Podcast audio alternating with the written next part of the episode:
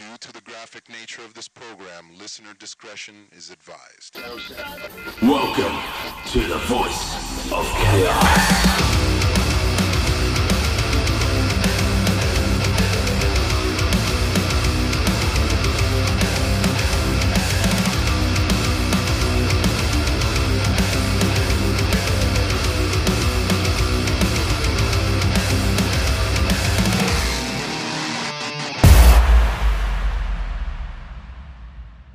So for those in the dark, could you tell us a little bit about yourself and the band? Yes, Sisters Doll, we are three brothers, three-piece. So we're three brothers of rock and roll, who started in a small town in WA. And we moved to Melbourne about 5 years ago. And, just to follow our dream in music, and the love and passion we have for music is, what's kept us going all these years. We've been going strong for about nearly 10 years now, and we've done some great things. I've played with Peter Criss from Kiss, Bruce Kulick from Kiss. We've been on Australia's Got Talent. We've done some great things, and that's pretty much the overview of the band. Yeah. Awesome. So how was your experiences with Bruce and Peter? Oh, the experiences with Bruce and Peter were amazing. Like, they were a dream come true. Like, things that we never ever thought were going to happen. Like, growing up as Kiss fans, their pictures on our walls and stuff like that, and then to be performing in the same band as them and like literally being their musicians for their tour of Australia and even for Peter Criss in New York was just mind-blowing, and even to this day we still pinch ourselves like to call them friends, let alone colleagues. So it was amazing. It was really amazing. Being a Kiss fan myself, I will happily admit I'm a bit jealous.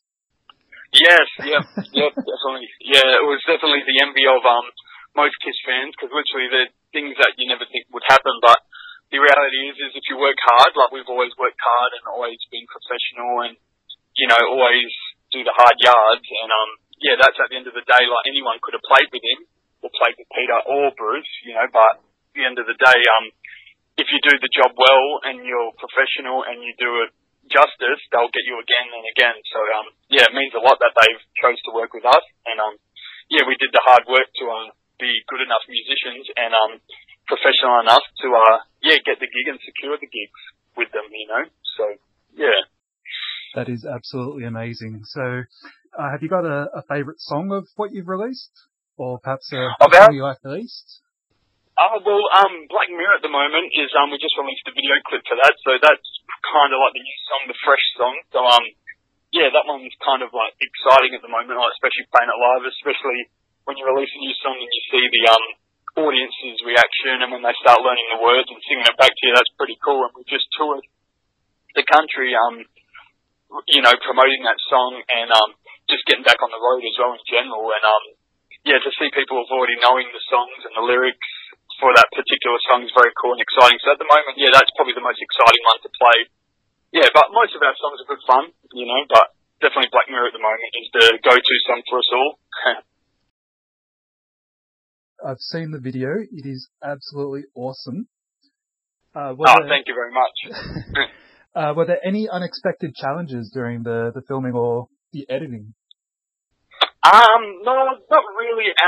We were just going to release it as like a rock video, like just being, us in that room where we're performing with all the lights and stuff. That was going to be the basis of the clip.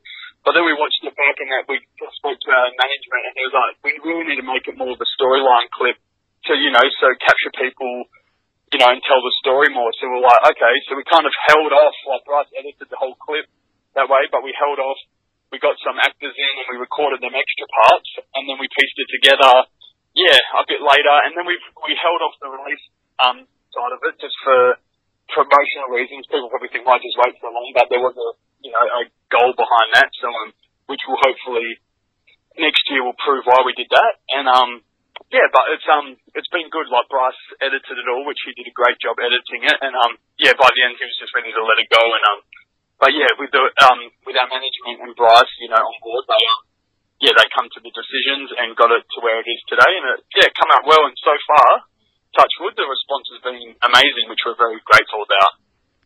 Yeah. You guys deserve it. It is an absolutely awesome creation. So thank you.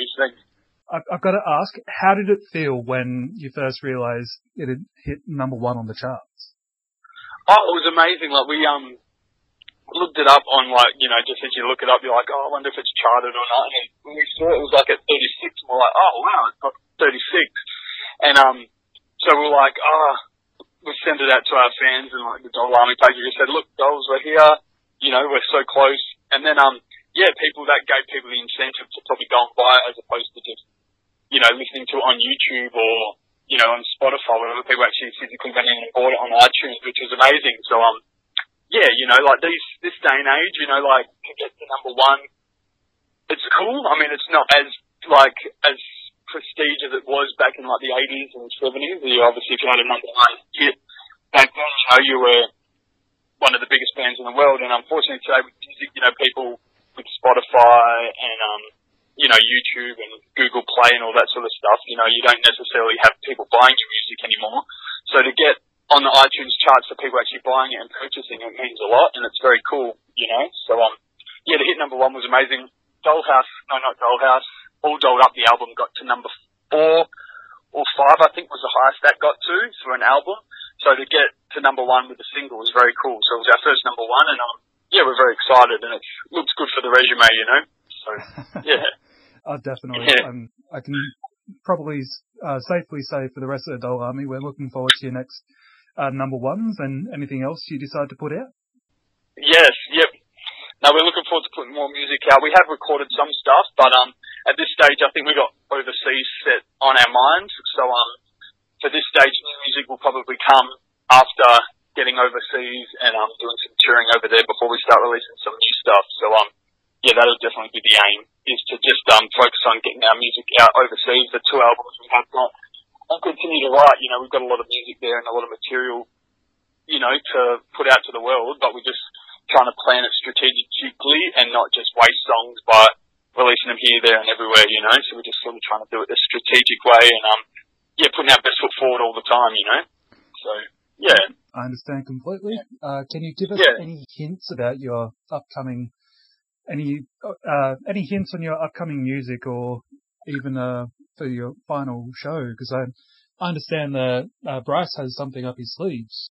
Yeah, I can't give away too much, but all I know is, yeah, if you're not going to be at the show, you'll miss out on something very unique and very cool. I haven't even seen it yet, so I'm in WA, so I'm looking forward to seeing it too. But yeah, Bryce has come up with a great new drum solo. So whoever's not there, will obviously see it on videos and photos. But whoever is going to be there, you're going to witness something pretty cool for this size venue anyway. So it's going to be one hell of a show. We've sort of put a lot of effort into this show, especially being the last show and our last show for the year. Yeah, it's going to be the show to get to of a Sisters Doll show. Like, if you're a Sisters Doll fan, this would definitely be the one to get to. Cause, and I know Pete Bands say that all the time, and we say it too, but every show at the end of the day is a good show to go to. It's not like we're putting, you know, anything extra into this. Like, we always put on 110%, but in terms of, like, the show aspect, obviously being the last show, there's going to be a little bit more flash and bang for this one because it's the last show, you know what I mean? So it's going to be, yeah, fun. So people should get down to that if they can. I will definitely try my best to get out to it, but I can't guarantee anything. Yeah, yep. No, if you can, it'll be awesome. So with your Black Mirror tour, you did come to Tasmania. How did you find it, and can we hope for another visit in the future? Oh, definitely. We love Tasmania. Launceston was a little bit quiet in terms of people there, but it was still a good show and a fun show. Hobart was definitely off the chain. Definitely, Hobart was probably one of our most fun shows, like, especially being to Tassie for the first time. We'd never been there before, so we didn't actually know what to expect and what numbers we were going to get. And when the Launceston show was the first show, and we kind of, you know, we got enough to make it a good night, but nothing outrageous. We're kind of like, oh, Hobart will probably be the same, you know. But then Hobart, more people rocked up, and it was a lot more, you know, had a bit more of a bigger vibe, and people were driven from Launceston, which was really nice. So yeah, for being our first time there, we're very excited. Hopefully, next time we come back, the word will spread, and we can get get more people through the door. But like I said, overseas is kind of our plan at the moment. So in terms of coming back, it probably won't be too recent, like not too soon, but it would definitely be a place we go to again if we tour Australia, like, in another year or so. So for sure, I will definitely be keeping an eye out for that one. Yeah, definitely. Yep. So A more personal question. I've noticed that with a lot of your music, there's a story or a feeling behind it all. So I did want to ask in particular about the song Together As One. Can you share about the inspiration or the background for it?